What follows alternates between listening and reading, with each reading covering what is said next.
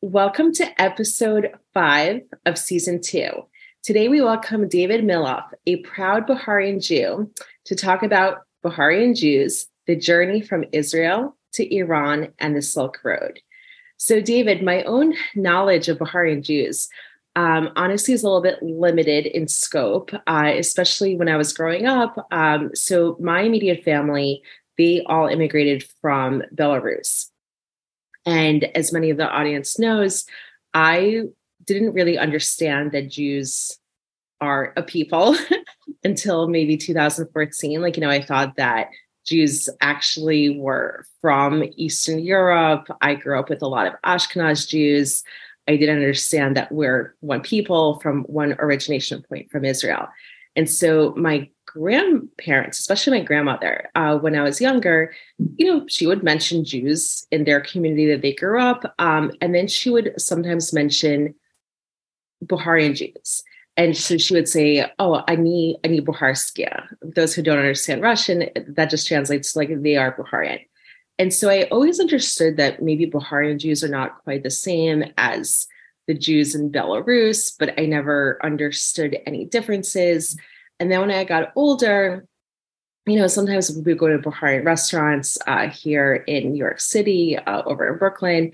I knew that the food tasted better. I knew that the music uh, was better than what I had, you know, grow grown up on. And then sometimes in snippets of conversation, you know, my grandmother would say, "Oh, I need dilute uh, business Buharsky way," you know, like the the, the way. So it's not like I felt any like tension between the groups, but I always like knew that there there was a difference.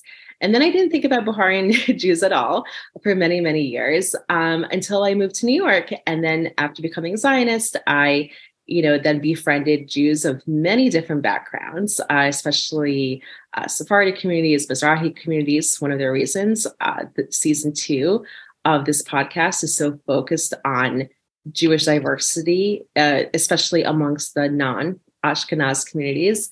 And I became friends with many Bukharian Jews, and I became just fascinated with the culture and with the history.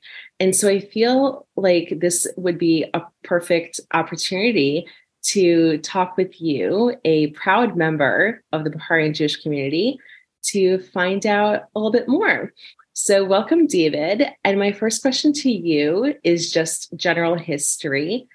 How did Bukharian Jews get from Israel to Iran and to Uzbekistan? Absolutely, absolutely. So, first off, I want to thank you again for having me. Um, it's an honor to be on here, somewhat representing my community and speaking about them to the best of my ability. So, how did Bukharian Jews get from Israel to Iran to Central Asia? Mm-hmm. So, first, it, I think it's important to note that a lot of people realize, a lot of people think about, you know, the, the 10 lost tribes of Israel, right? And they're like, who are they? So, so Bukharian Jews, we consider ourselves one of the 10 lost tribes. And that's just something I like to point out as a as an interesting fact. And basically, who we are is that during the first Babylonian exile, we are the descendants of the Jews who did not return back to Jerusalem. We were given an option to, and 30% went back, but the rest essentially stayed.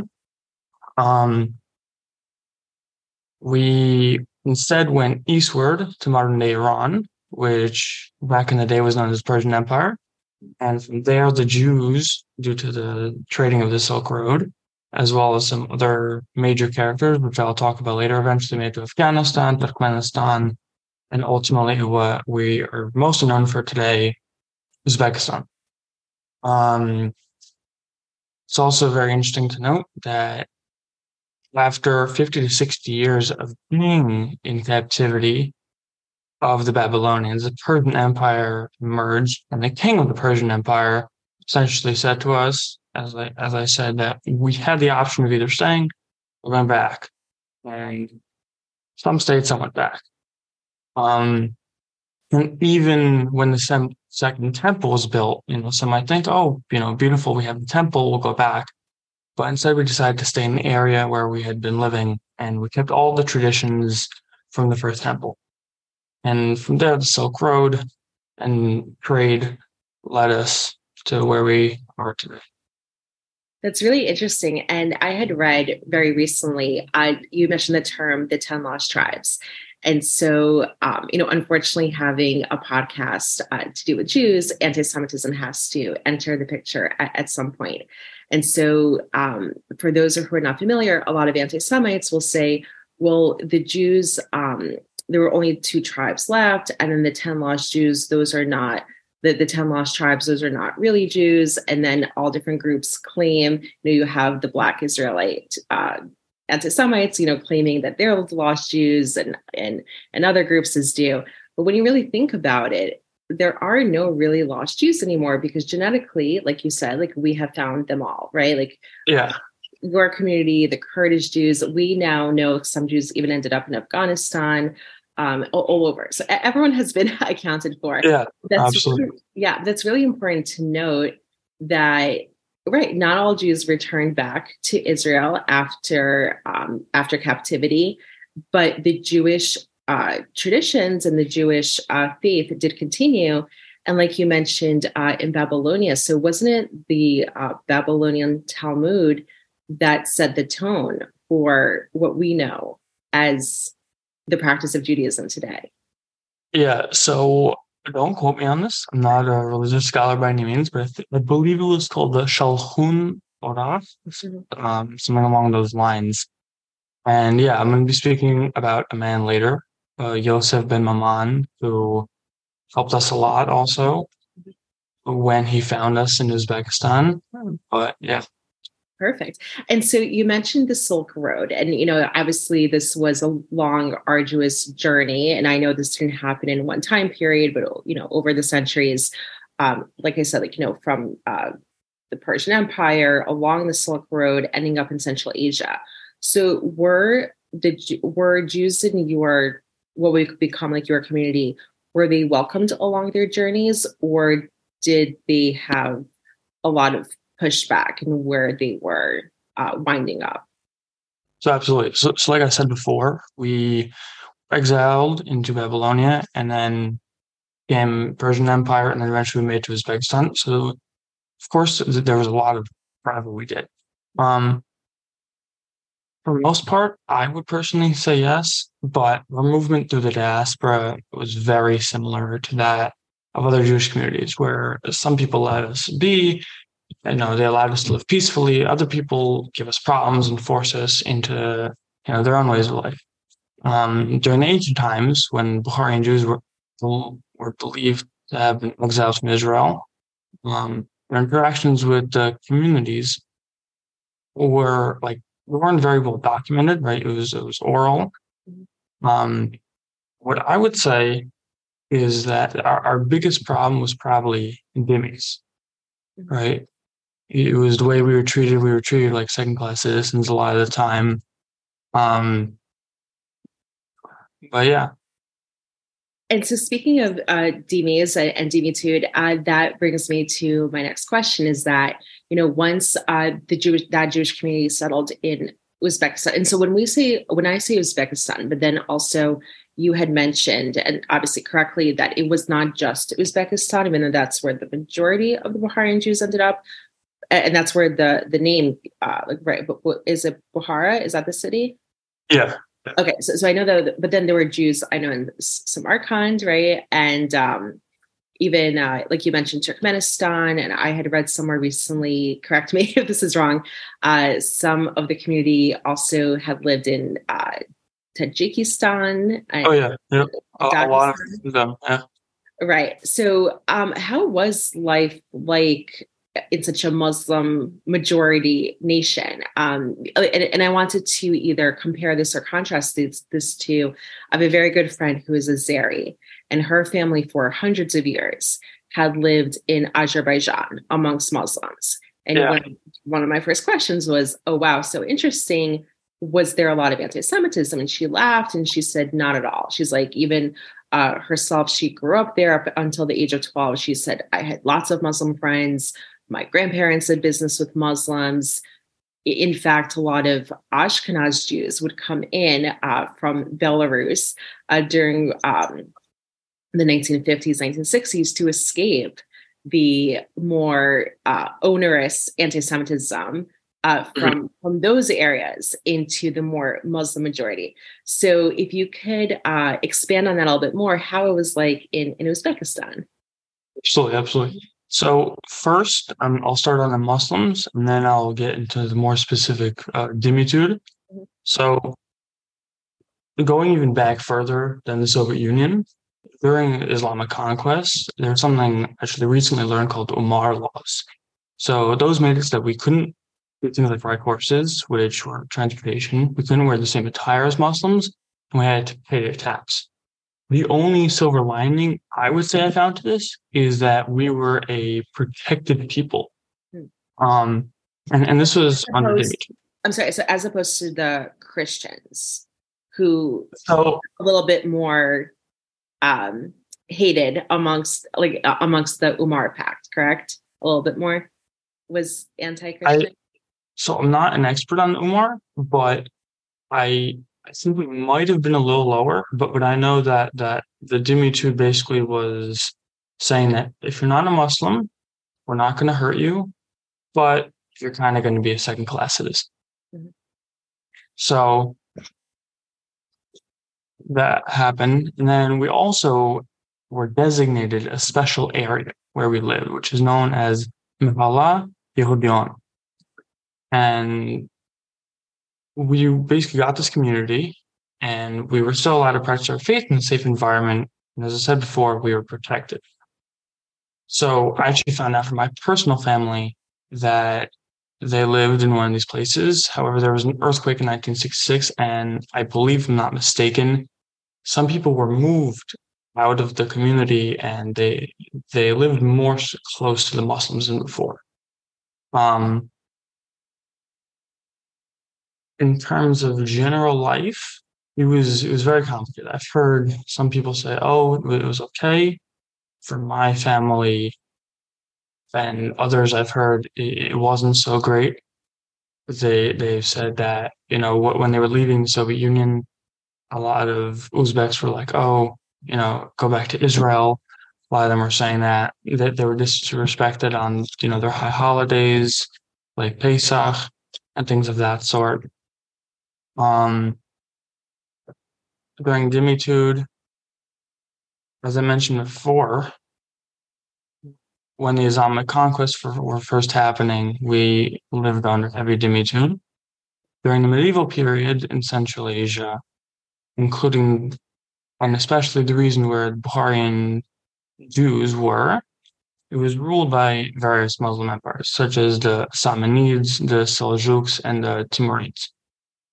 And so, under Islamic law, non Muslims, including Jews, Christians, everyone, were we were granted protected but subordinate status. So we were second class, as I said before, and we had it was basically go do your own thing, just don't bother us and pay a tax. Just because you're, you're here and taking up space. And it probably depended on the ruler. I, and that would be interesting uh, to further research as well, uh, like for myself, because um, you know, I teach a class on Zionism education. We're talking about, for example, the Ottoman Empire, which lasted what, a little bit over 400 years. The first 200 years, the Jews, like you said, were left alone. Yes, there was dhimmitude on the books, but it was not really enforced because the Jews served a great purpose to the empire. And then when the Jews lost their status um, as useful to the empire, uh, and that had a lot to do with the Christians turning on the Jews, it, it's a whole complicated mess. Uh, suddenly, the dhimmitude laws were very much enforced, and not only enforced upon the Jews who lived um, in now Turkey, but also suddenly the Ottoman Empire cared very much about what the Jews were doing in Israel and then yeah. started ramping up their anti-Semitic measures. So it's interesting to find out whether it was ruler by ruler, um, you know, based, even though the rules were always on the books, or if in Central Asia it was just a constant presence of those onerous laws. Yeah, absolutely. So when I was researching it, I, from my personal opinion, I felt that Timur the Lame wasn't the worst person, I will say. And the reason I will say that is because from what I read is that he played a significant role in in why we got there. Mm. Um, under his rule, the, the Silk Road, the, its routes flourished and it connected Central Asia with various regions. Um, he was also known for his tolerance towards different ethnic groups, and it's pretty uncommon during that era. And so he, he helped to create a very diverse society in Samarkand, which attracted you know many traders, including Jews. So this resulted in Jewish merchants and artisans and people who sold things settling in Samarkand under Timur's rule. So for me personally, when I was reading about this, I was like, okay, you know, he may have put in a dhimmi in place. We may have, you know, not as many rights, but for me, I feel like he's he was treating us not terribly. Mm-hmm. Interesting. And when you mentioned your family, and that's so interesting, right? Because I I just did my DNA test. Uh, well, I did three, so I'm 100% Jewish, uh, 92% Ashkenaz, and the rest uh, Iberian and Italian. Um, but so what I'm finding, you know, when I'm talking to uh, Ashkenaz Jews, there pretty much was that constant of anti-Semitism, no matter what family you talk to, right? It's like, you know, we had pogroms and, and before that we had other organized killings and of course, you know, culminated in, in the Holocaust. When I talk to more Mizrahi Jews and Sephardic Jews, it, it's really fascinating to me. It really is family by family, right? Like some families will say, oh, you know, I, the Muslims treated us horribly constantly. Another family would say, oh, you know, like my grandfather or my great grandfather was uh, friendly with the king of so and so country. So, in your family specifically, um, yeah. what did your grandparents or great grandparents say about their experiences as being Jews in, in a Muslim country? Yeah. So, it wasn't exactly positive. I grew up with two main stories. So I grew up with one story that my uncle, he went to school, of course, and teacher essentially came over to my grandmother's house. And my, my grandmother, she would make jams and, and, and these sorts of foods in a jar. And the teacher basically said, you know, if you don't, if you don't give me that, all these jams or all these whatever it was, you know, your son's not going to pass. Of course, you want your son to pass school, so you do it.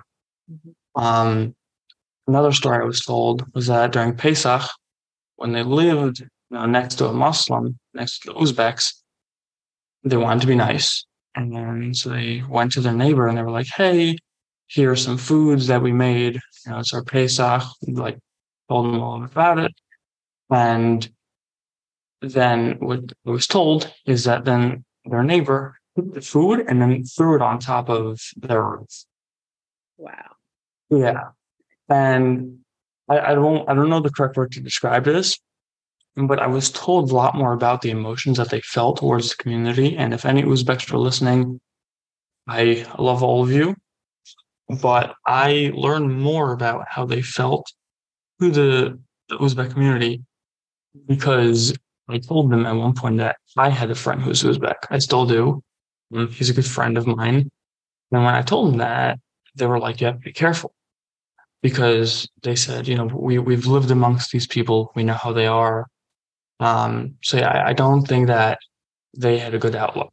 And I've heard from people in the community, I've never met them, who have had good experiences.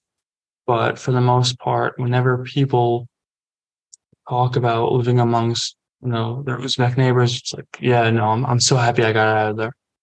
That's interesting. Actually, now that I think about my own family, even though we're not uh, um, my even within uh, the Ashkenaz community. So for the most part, you know, like I grew up on stories of pogroms, but recently, I, I love how a lot of family history comes out for most people. Like recently, like you know, you hear snippets as an adult. Uh, so it turns out my great grandmother, after the war, somehow ended up in Rostov on Don, which is a town that's been in the news in the last weekend or so.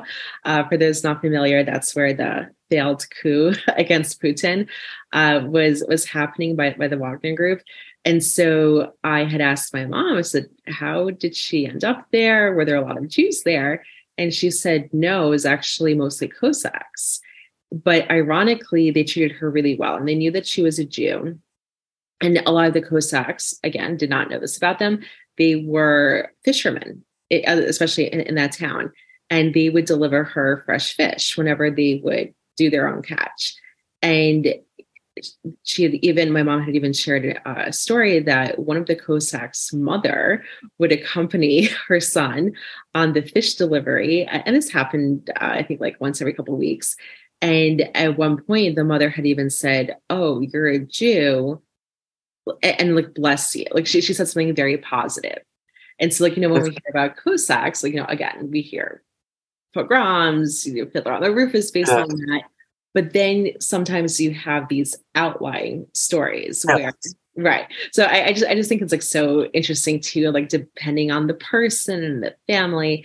Um so just wondering too in terms i know you, you talked about your family you know obviously did not have uh, the best of experiences. But at the same time i know that my own family um during during the during the holocaust um on my father, on my paternal side, uh, those who were lucky enough to escape Belarus, of course, those who did not, they were all murdered. But those who did just found out that they ended up in Tashkent and spent the warriors there very much protected. And some, I don't, I don't think too many, but some family members, obviously extended family members, um, ended up staying in Uzbekistan um, yeah. well into whenever they left for Israel, which I'm assuming is the 90s, um, g- g- given the history of, of Aliyat. So it, it, to me, it's interesting. And so could you explain a little bit further, right? Because, you know, there was anti-Semitism, but then how did a lot of these Jews from the more Western republics um, were at least semi welcomed uh, in, in, Uzbekistan d- during the war. So yeah, um, so from what I know, is that although there, there was a war, it, it was in Europe, so it wasn't in Uzbekistan. So that that's why they went there, and also the way I see it is that we had an established community so they they, they probably felt safer going there. Um, I, really think it was in part due to the strong Bukharian Jewish community that was already established there. And what I found out also, because as you said, we're always finding things out, is that Soviet government actively was was promoting this idea of unity and that everyone had this shared struggle against Nazi invasion. And they portrayed the war for as a collective fight for the survival of you know their own Soviet people. And they were like, listen, doesn't matter who you are, where you're from. So I also think that it wasn't only the fact that there was a Bukharian community, but it was also that there was positive propaganda that was encouraging people to be more inclusive and accepting of refugees, including Russian Jews. One other thing I found out is that it wasn't only Uzbekistan people went to. I found out a lot of people went to Kazakhstan, uh, Kyrgyzstan, and when asking people, all they said was that listen, there was no war mm-hmm. and there was no anti-Semitism because Europe, as we know, has had a uh, an unfortunate history of anti-Semitism. But they said here, you know, we, we lived very peacefully. People were helping us out. So I think that's why they went there. You know, there was no war and yeah. And that's interesting because, you know, when I heard that my extended family or parts of them had ended up in Uzbekistan, immediately, you know, I assumed, oh, they lived amongst the Muslims. And you brought up a very interesting point that most likely they lived amongst the Jews, right, in the Jewish communities. And yeah. it was the Jewish communities that were facilitating all the help that they needed. So I, I thank you for clarifying my misconception about that. So speaking of community, um, I know that the Bukharian Jews have a very unique uh, culture, you know, amongst the, the greater Jewish culture. So what makes Bukharian Jews unique in terms of a subculture? In so I guess my first pivot would be: Do Jews in your community do they or do, do you consider um, yourself Sephardic or a different category? And what are some typical Bukharian traditions that those outside of the community might not know about? Absolutely, absolutely. So I personally think that the terms Sephardi and Ashkenazi are the two most popular terms, especially in America. Mm-hmm. People either ask, are you Sephardi or Ashkenazi? There are smaller terms like Mizrahi. Mm-hmm. And for me, although if you ask most Bukharians, they're like, yeah, I'm, I'm Sephardi. I would say Mizrahi. And the reason is, is from my understanding, Sephardi Jews are from Spain and areas surrounding Spain. But pretty much none of us are from Spain. Mm-hmm. I've heard some people with a certain last name are from Spain, but as we spoke about earlier, we went from Israel, we were exiled, then we went to the Persian Empire, which is modern day Iran and Iraq, and then we went to Central Asia. We were never in Spain. Mm-hmm. So Sephardi, calling yourself Sephardi is an okay umbrella term. Um, I personally think Mizrahi is a little more accurate. And there was actually a man named Yosef ben Maman, I believe that's his name, or Yosef Maman, came through Bukhara. And when he did, the reason that he was so important is because he integrated himself into the community fairly quickly. Mm-hmm. And he did so well, he actually ended up becoming the chief rabbi of the Emirate of Bukhara. Wow. And he was the one who introduced the Shulchan Aruch to the community in the 19th century. Because beforehand, when it was introduced to the world, the Shulchan Aruch, Bukharians were like, not for me. Right? Like, like maybe, maybe for other people, not for me. But then he brought it back to them. So it's also important to note that the Bukharian Jews, we, we never lost our Jewry, but you know, we, we, we kept traditions, you know. So he helped us become like very, I guess, I don't know if the right word is passionate, but he helped us religious also. He helped us become more religious and establish, you know, order. That makes Last sense. For, yeah. No, I was just thinking that makes sense, right? Because if you think about, you know, not having modern technology, uh, modern ways of of transportation, you know, how many people did actually pass through Central Asia, unless like part of an army. So it would make sense that the Jews of Central Asia were not as connected to, let's say, the Jews of the Arab lands versus the Jews of Western Europe or even Jews in Persia that had a mighty unified country right there. So yeah, yeah. of course. And and I've also read that we we didn't even have yeshivas or synagogues for a period of time. It was pretty much all small group learning, small. We we, just did everything in group. We didn't have establishments.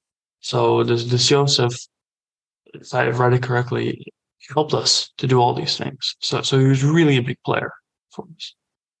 And do you know where he came from, um, and how he found the the community? So I know he was a Sephardi Jew, which is of course, which is why we took up his customs. I believe what happened was he was collecting money for something in Galilee back in Israel. And he came through. Um, I think he was from Maned. I'm not sure if that's the correct word but he was from Maned.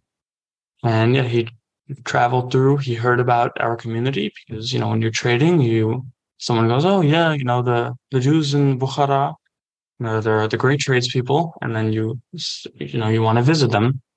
So yeah, he eventually came around and visited us and became our rabbi. So he was kind of, I would akin it to the more modern version of Benjamin of Tudela, who in the Middle Ages would go around the world looking for quote unquote lost Jewish communities, and, and he was finding Jews in Yemen and uh, Hijaz and Saudi Arabia. And I think he even stopped in Central Asia at one point, but he kept going. He did not yeah. stay there. And yeah. it's important. It's important to have those intrepid Jews who go around the world, right? Like especially during those times uh, when there was no technology, and and looking for for our people. Um, so that that's great that he you know, reintroduced, I would like to say, right? Because obviously the community is genetically Jewish and, and they, I, I think like maybe the Jews knew what to do, but again, like, you know, with an oral tradition, having that disconnect, it was important to have you know, yeah. a, a, good, strong leader. And so, um, what are some typical Bukharian traditions um, that, you know, maybe Ashkenaz Jews, you know, uh, that differ a little bit? Absolutely. So, one of the traditions is these both happen during a wedding. And obviously, I'll, I'll list more that happen outside of it. But so one of them is called Kanchori. And this happens when we do an engagement. Mm-hmm. And we basically have sweets and we bring a lot of gifts to the bride's side. And along with Kanchori is something called lali. And lali actually means tray. And it's a very literal thing because we're bringing trays of gifts that the bride will do. so that's something I think that we do. I've never seen or heard of an Ashkenazi Jew doing that. We don't. Um, yeah. If so, and I don't know if other communities do this as well, but Bukharians may sometimes do a chuppah at night. Not all of them do, but some do. And before they even do the chuppah and the ketubah, we get together with our closest family members, and it's basically just it's, it's a very intimate moment. And during this time, from what I've been told is said, um, is Toby Nis uh, Splazi, which means not to jinx. So for me, the way I took that is not to jinx the wedding, you know, so that you live a long and prosperous life. So, you know, so basically say, что, чтобы не сглазили. And at these events, we have a robe that we wear called the Jama, which is very famous, I would say, in our community. It's very identifiable. And it's basically a robe made of velvet and silk, velvet or silk rather. And it has Jewish symbols on it, like the menorah, like the Magen David. And yeah, we wear it during festivals, religious occasions. I think I saw that robe a couple years uh, before COVID. It was the Israel Day Parade and you know there are different groups marching down Fifth Avenue, and they and I at first didn't know like that it was Bukharian Jews, but I saw a, a very well dressed group with the velvet robes, uh, yeah. with with the gold tassels, with the, like you said the Judaica symbols on the back, and then they identified that they were Bukharian Jews. So, and one other thing I forgot to mention is that, and you'll actually see this if you go to Israel now. It's, it's very funny how much people have adopted culture I don't want to say our because it's we're, we're all Jews, but it is the the Bukharan kippah. So it's basically like the kippah I'm wearing right now. It's very it's a little smaller. It's, it's flat on my head, but the Bukharian kippah is more of a skull cap. Oh yeah. Mm-hmm. And it has all sorts of designs on it. And it's it's very beautiful. I I have one myself from Uzbekistan. That's very dear to me but so we have that. And that that's another essentially like a shouting to the public that i am bukharian. I love that. Like i have an identifying uh, symbol. Absolutely. And so i again like i mentioned in, in uh, the beginning of the podcast that i had been to some bukharian restaurants uh, here in brooklyn. So are there any specific bukharian dishes uh, bukharian jewish dishes that are specific to your community? For sure. For sure so we have things like, which is something I eat very often. Oh, I'm so sorry, James. Can you, can you repeat that? Because I think it was cut off a little bit. Oh, no problem. So we, we have something called bakhsh, which if you want to look it up, I'd say the easiest way to look it up is green Central Asian rice, to be honest. And whenever I describe it to a non-Bukharian, but a Russian speaker, someone, uh, you know, Soviet Jew, I simply tell them that it's green cloth. And it's comprised of rice, onions, chicken or beef, and cilantro. And so the non and that sounds delicious, by the way. But the non-green plov that you know is more known is that more of a Muslim dish of Uzbekistan, or or is that something altogether different? I'm not sure if it's a Muslim dish because I know people who are from Russia who know about it and who have had it. I think that's more of just Soviet dish, we'll say. Okay. Um, my family made it, but I didn't know where it was from. They would just say, um, it's from Republiki, like it's from the republics. Yeah, yeah. So, yeah, so you can pretty much ask anyone, and they've had it. Bakhsh, I think, is a little more like when if I've ever gone up to an Ashkenazi Jew, they're all like, "Oh yeah, of course I've had you know plov," Mhm. but borscht is a little more, it's a little more specific. Right. I've never heard of it, but honestly, I think it sounds better. so I'll have to uh, get an invite to my one of my Bukharian Jewish friends. uh, Absolutely, it. dinner. And so, um, you know, Jews living, although, like you said, like, you know, there were Mellas and different, you know, areas designated to Jews, but at the same time, you know, it was Muslim, Yeah. Muslim community, uh, overall countries. Were, was there any intermarriage between Yeah. um, Muslims and Jews? Yeah. So w- one other food I wanted to mention uh, Mhm. that is is dear to us is two actually I'll say is if you go to a Bukharian restaurant you hopefully will find this called manti, which is Best basically ever. Yes, oh you've had them I've had them. Yeah. oh amazing amazing yeah so they're they're very delicious if anyone's listening you should definitely go and source yourself some wherever you can um it's, it's basically a dumpling and it's it's steamed, I believe, and it's it's very delicious. And I'm sure everyone has heard of chillin. You don't know? You've never heard of chillin? No. Oh, interesting. Okay. Yeah. So how to? So I guess I would describe chillin as a, a stew. Oh, oh, Chulent. Yes. You know, Yeah. I, but I'm also very odd because I grew up very secular. So the first time I heard of Chulent and had it was um, in Israel in 2015 because most of the tour the group that I was uh, with were observant Jews. Because Oh, a, lot, a lot of secular Jews don't. Well, I guess because we don't go to we don't go to shul regularly, we don't we don't have chulent. Um, because I always thought interesting you said that it's specific to your community. I thought it was more of like an Orthodox food, or, or no? So I I grew up eating it.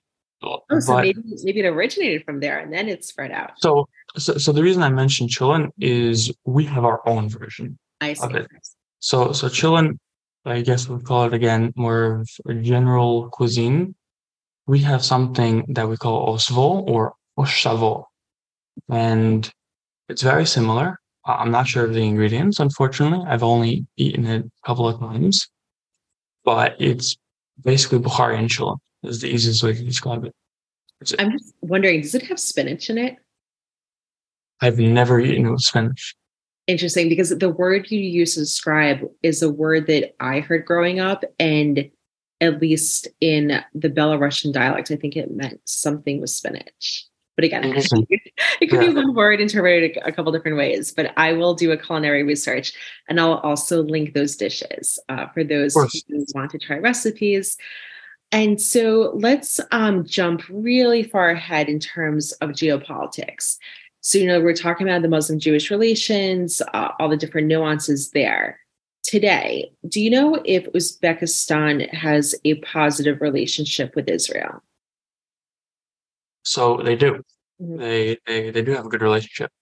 Um, only issue I've seen is that they don't do much trading, and this is because Uzbekistan is a landlocked country, and if they want to ever ship something to Israel, other besides for I guess flight, it needs to be routed through Kazakhstan or Russia.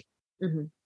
But on the more positive side, the technology that Israel has, because as everyone knows, Israel is a techno- technological powerhouse in both the medical and the agricultural sect, as well as the foreign exchange program, interestingly enough, has been a major help to the Uzbeks.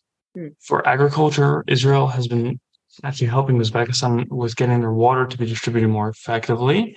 And so this is because we have drip irrigation.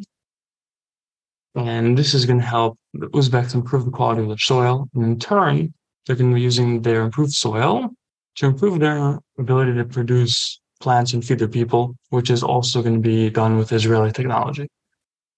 And it's true, it's always advantageous for any country to have a positive relationship with Israel because only advances could be obtained through that. Of course, exactly. Absolutely. And so, you know, a I, I strongly believe that a podcast on one of the republics uh, would be lacking if we did not talk about communism.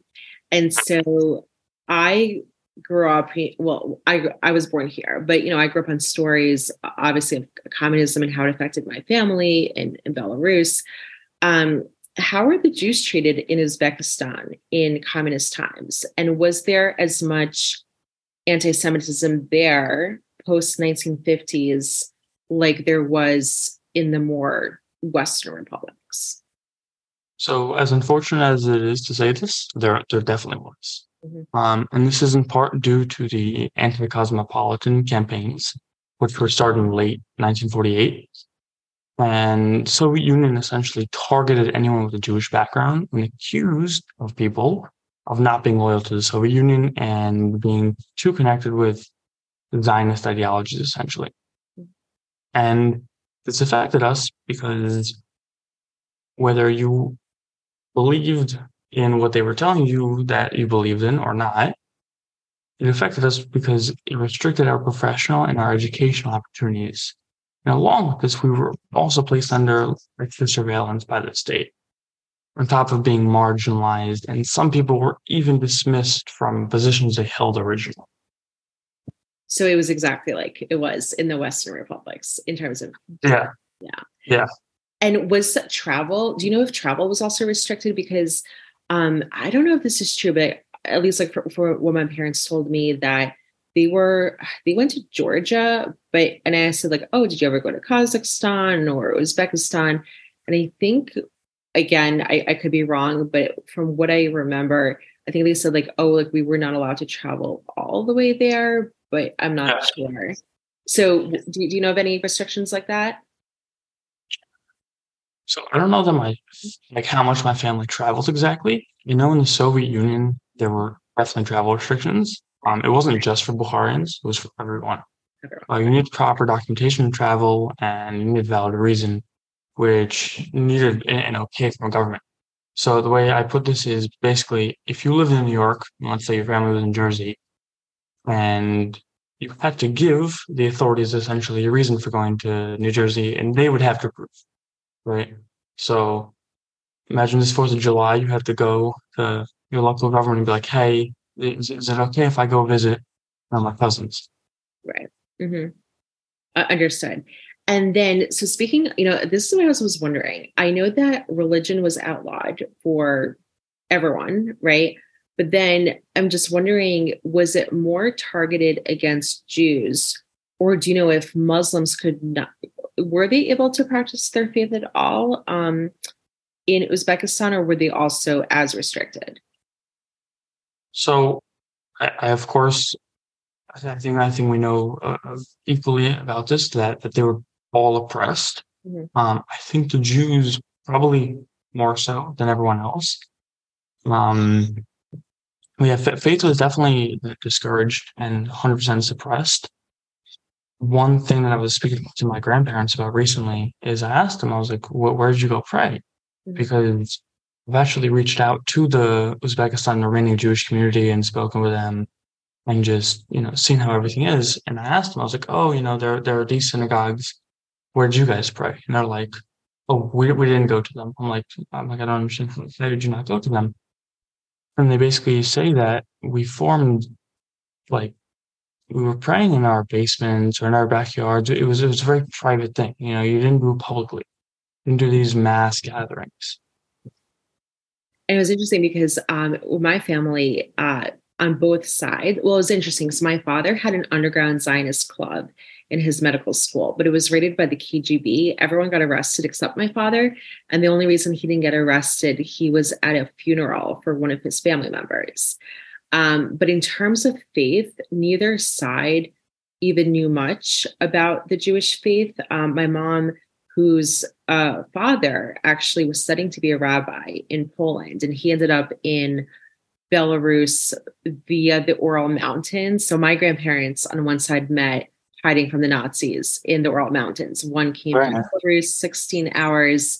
Uh, literally five days after she evacuated her whole family from Belarus, uh, the Nazis came, invaded the country, and that was that. Um, and then my grandfather was conscripted into the Red Army um, from Poland. And, and, you know, the, the borders were, were, very fuzzy back then, right? So he yeah. grew up in Lvov, then Poland, now Ukraine. All of his family was murdered by not the Nazis, but by locals, you know, in, in those ravines. Um, and then the Red Army dumped everyone that they had conscripted into the Ural Mountains. So that, that's how, yeah. right. But so even though he was studying to be a rabbi, um, they were so careful not to, right like not to even share any of the traditions because you know where they had lived it was a multi-family home and everyone was switching on neighbors. So they knew that you know even if we were to celebrate the holidays quietly maybe our neighbors could hear and you know and that's it like tell tell on us and we would end up in prison. Yeah but, because a lot of the oh, i'm sorry Oh, sorry. So, so she was saying that, like, you know, maybe like twice a year they would have like a dinner. So she knew what Pesach was. She knew what um, Yom Kippur was, and only because uh, her father didn't eat that day. um, but I also know that a lot of Jews, or a good portion of Jews, who were, I guess, their family had been more Hasidic, um, were very much underground practicing, right? Like maybe uh, the Jewish wedding would happen, but it would be like at night, right? Like, and it would be like more dim, or like you said, there were there were some uh, prayer groups, but it was more underground. And so I'm just curious about your own family. Did you hear any stories that you know did they become more secular, or did some family members somehow end up practicing but very underground uh, and, and to be careful not to have the authorities on their back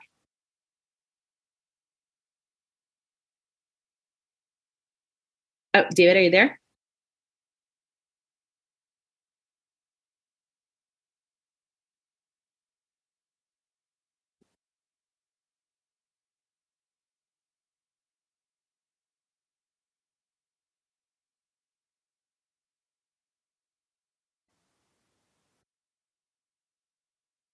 Okay, so uh, so sorry, uh, we had a slight pause uh, for technical reasons, and so uh, David, I was asking uh, about if you know of any family members who, you know, were practicing the Jewish faith more underground, or did they become more secular, like a lot of other Jews uh, did in in in that time period? Yeah, so it's actually very interesting to ask that because I grew up with this story and I was recently told something very interesting. Uh, I think the reason that my family was able to maintain their Jewishness so much, especially their Bukharian identity so well, especially on my mom's side, is because my grandmother, her grandfather, was the rabbi of the community, is what I was told growing So obviously, you know, when, when you're a rabbi, you know, you teach your kids, you teach your grandkids about Judaism, you teach them how to do certain things, and then it's it's it's more around you. I was also told that my mother's father, his ancestors somewhere along the line were were rabbis. So I would say that that they did a great job preserving it. Um, I'm I'm following. I'm a practicing Jew, as much as I can. So I would definitely say that that they preserved it and it was definitely in part because they they had these figures in their families. That's so wonderful to hear and inspiring too. I know that well my family maybe was different because um you know my parents immigrated here in 1979 and did not, you know, become observant. But I know a lot of, um, you know, Jews who did come from the former Soviet Union. Uh, they came here and they became very observant. So mm-hmm. I think that, that, that does play a role, you know, in terms of community strength and and the leadership um, in, in those communities. And so I had read that there had been some tensions uh, between Ashkenaz Jews that escaped to Uzbekistan and the Jews who had been there for centuries, like you know, like your family is there any truth to that? And if so, do you know what the basis of that conflict would have been? Yes. So I've actually experienced some of this.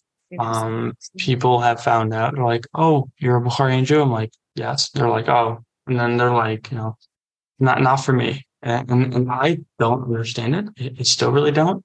I think it has more so to do with the fact that in general in America, I feel whether you want to admit it or you don't, there's always a tension between the Sephardi and the Ashkenazi Jewish community. You know, whether one thinks it's better than the other or, or something else, you know, we don't want to mix. You know, it's a bit off topic, but I always tell people that we always see anti-Semitism outside. Like, just wait till you see how much we butt heads in our own community. Absolutely. Yeah.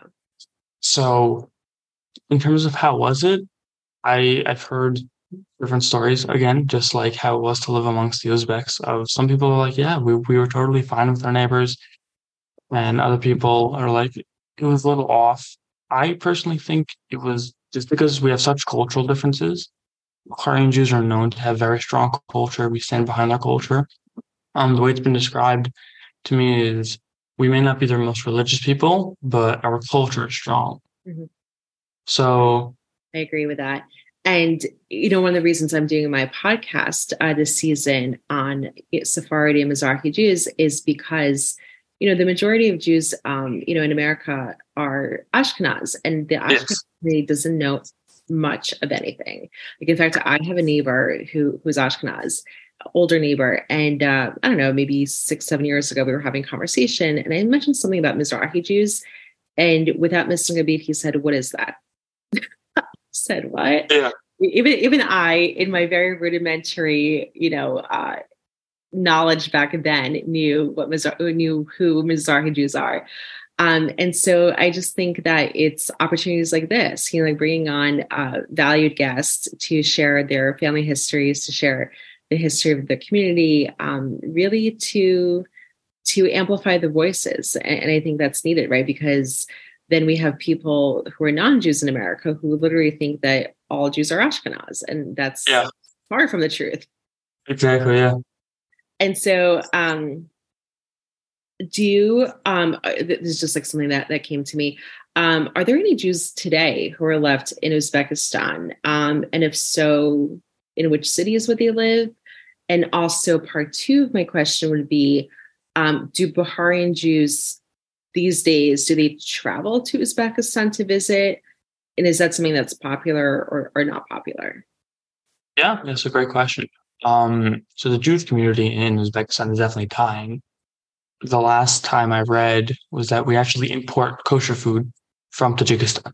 Mm. So th- that's how dying we are. And another thing I read was that they have now more so trouble making a minyan uh, for those that don't know, that that's 10 men above the age of 13 in a, in a prayer. So we, we have trouble doing that.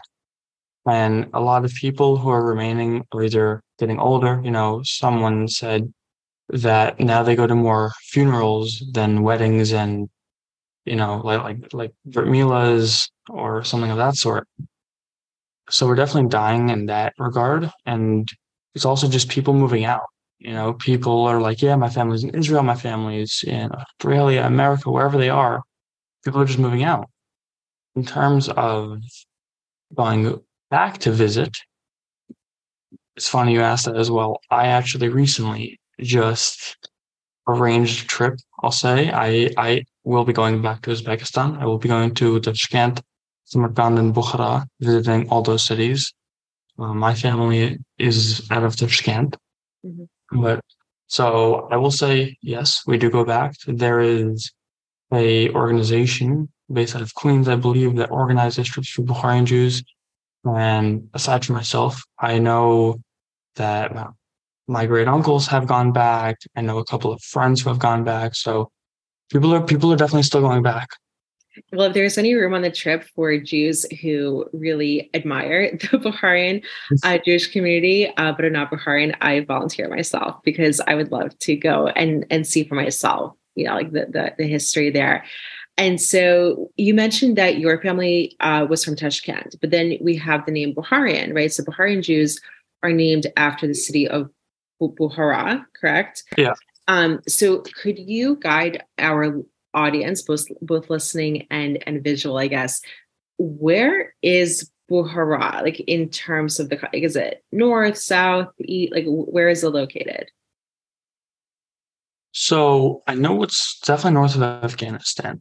Um, and I believe it is left of Tashkent. I don't know exactly on the map, Um, I can look at one if you'd like and tell you exactly.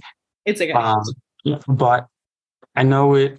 I think it's southwest, if I'm not mistaken. Okay, um, just to have a just to have a, like a focal point, like you know what we're talking about. Yeah. And then you mentioned right, like so you said like you know your family is from Tashkent. They're uh, Bukharian Jews who also lived in, in other parts. So why is it called Bukhara? Is it just because there were more Jews in Bukhara? Like how how did how did the name come about? Yeah, so there was a ruler during the time. Um, I can get you the name after, so you can link it. I don't know his name off the top of my head, but basically he was a ruler who, when we had the Emirate of Bukhara, he was basically like, okay, you guys are the Jews of that region. You guys are now the, the Bukharian Jews. And and it's really interesting that he gave us his name because I don't think I mentioned this earlier.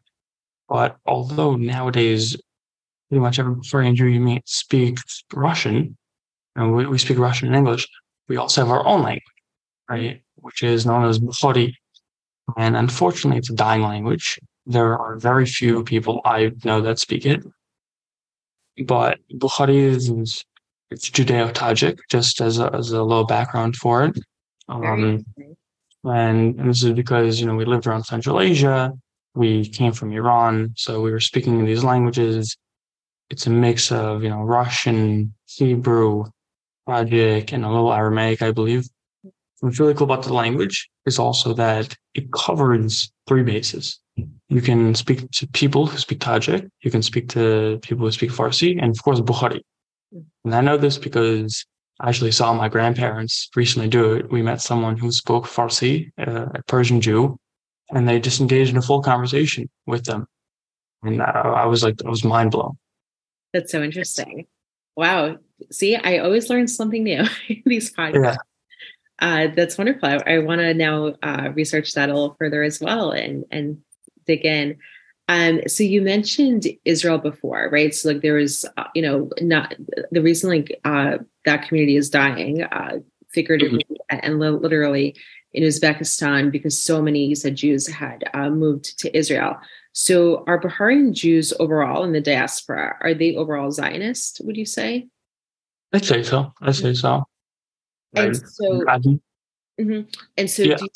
of many Bukharian Jews here in America, do they tend to make Aliyah to Israel? So, I wouldn't go as far as saying Aliyah. I would say that if you present the topic of Israel to them, they're very open to it. You know, I think if you went to them more like, hey, do you want to go on birthright? I don't know anyone myself who'd be like, no, why would I go to Israel? Um, so yeah, I think we have a very positive stance towards Israel. A lot of Bukharians moved mm-hmm. to Israel. We actually have our own quarter in Israel. If anyone wants to visit, it's called Bukharim. Where is it was that? um, I don't know where it is, but it was established by Rabbi Shlomo Musayev, who has a synagogue in Uzbekistan. So that that's really cool. We have our little community named after us. Um, one other rabbi whose name I unfortunately have forgotten. But yeah, we're, we're definitely with Israel, you know, every step of the way. Interesting. Do you know, and I, I know I'm putting you on the spot here, but do you know if there was a Bukharian Jewish community in Israel pre liberation, meaning prior to 1948? Yeah, so the, so the HaBukharim has been there for a while. Wow. It's been there since way before Soviet Union. It's been there for a long time. So yeah, we moved there. We've been there for a good amount of time. I think that's also something that needs to be shared more because again, the misconception that oh, it was the Ashkenaz that came and, and built and rebuilt uh, Israel, and, and, that's not true, right? Like you know, uh, I make it a point to emphasize that first of all, it was the it was the Sephardim who held down the fort um, for hundreds of years. So they they were the majority in, in Israel, and then you had uh, Yemenite Jews. Uh, they came in. You had Kurdish Jews who came in. Uh, their first wave was end of the 16th century. Um, so I, I, think it's a little bit lopsided the, the narrative.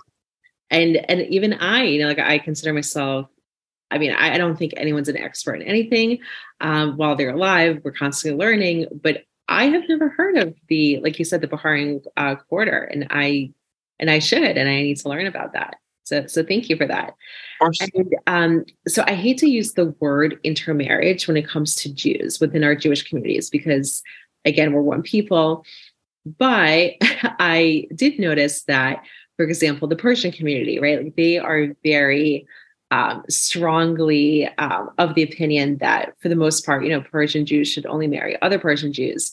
Yeah. So the question is, do Jews uh, of the Bukharian community do they uh, and i hate to say this again like the intermarry but but okay i won't use intermarry i will say are they open to marrying jews of other communities or is it preferable to marry within the community so from what i've seen is that i think all communities want to stick together mm-hmm. um, i would say that outside intermarriage for example marrying a non-jew is not it's not really something we do. I, I've heard some, I'll call them extreme people because when I read it, I was like, okay, this is a little much.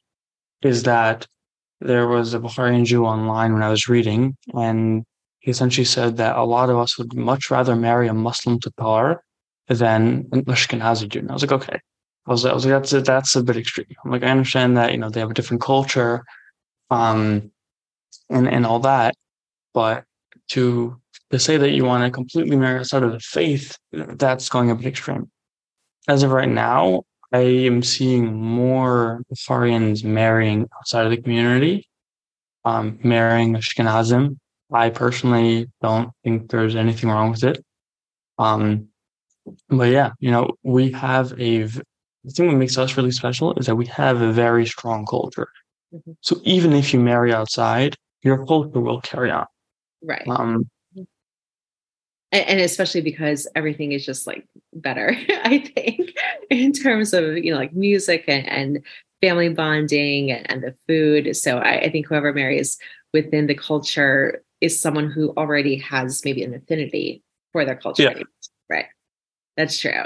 Um so you mentioned uh the tatar uh muslims right? So i know for again I, I hate to generalize but what i've heard and i have a cousin Jewish. Um, she's in Italy right now, and her boyfriend is a Tatar Muslim um, who, well, converted to Catholicism, but you know, Italy, yeah. it's a little bit different.